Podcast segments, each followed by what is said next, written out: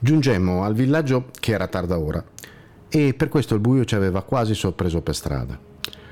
Con il mio maestro eravamo partiti due giorni prima per recarci in visita all'abate di un monastero poco distante che ci aveva fatto sapere di essere in procinto di abbandonare il corpo. Arrivammo alle porte del monastero ben oltre il tramonto e, confesso, ricordo che all'epoca fui ben felice di trovarmi all'interno delle mura, alla luce, anche se fioca, di qualche candela. La notte può essere molto fredda in quelle regioni e anche molto buia e insieme al buio la paura e i banditi arrivano assieme. Fu così che quando venne il momento di prendere sonno questo tardava ad arrivare, mentre non riuscivo a staccare la mente dal ricordo dell'ansia che mi aveva preso sul sentiero solo un paio d'ore prima. Accanto a me invece il mio maestro dormiva tranquillamente. A un certo punto però lui aprì un occhio e con quello mi fissò. Poi disse Diamine, ti, la tua paura finirà per tenere sveglio anche me. Non so che dire, maestro, gli risposi.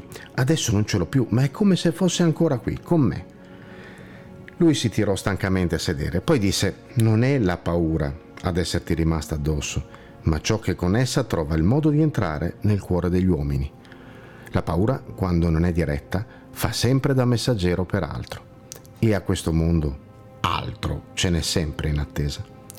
Hai addosso dell'energia sporca, ti, liberatene. Gli dissi che ci stavo provando da un po', ma che non ci riuscivo. Perché pretendi di farlo con le tue sole forze, che almeno per ora non sono affatto sufficienti. Credi a un vecchietto, è molto più probabile essere abbastanza deboli che abbastanza forti quando si fa da soli. Chiedi aiuto, collegati con i nostri fratelli maggiori, loro ti daranno l'energia che ti serve. Avevo solo una pallidissima idea di cosa potesse voler dire, ma cercai ugualmente quell'aiuto, ovviamente non riuscendovi.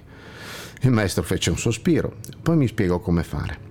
Chiedi con il cuore, ti, non con il pensiero, e chiedi allo stesso modo che se stessi ringraziando per aver ricevuto ciò che hai chiesto.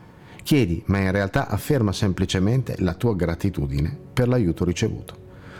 Così feci e in un attimo sentii il mondo farsi leggero come una piuma, mentre il calore di un cuore compassionevole scaldava il mio, scacciandone il freddo e le tenebre. Il maestro annui sorridendo mentre ritornava a sdraiarsi. Rimasi ancora lì, in quel calore, e attraverso di esso mi sorpresi a chiedere più luce per questo mondo.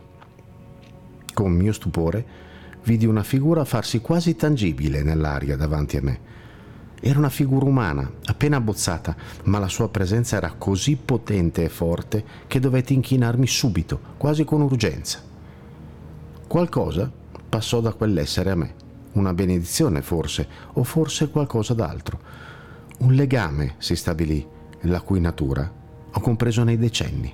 Ancora oggi, quando la stanchezza di questa lunga vita prende sopravvento, se chiedo aiuto, è sempre quell'essere a giungere a portare sollievo e luce, ma soprattutto amore.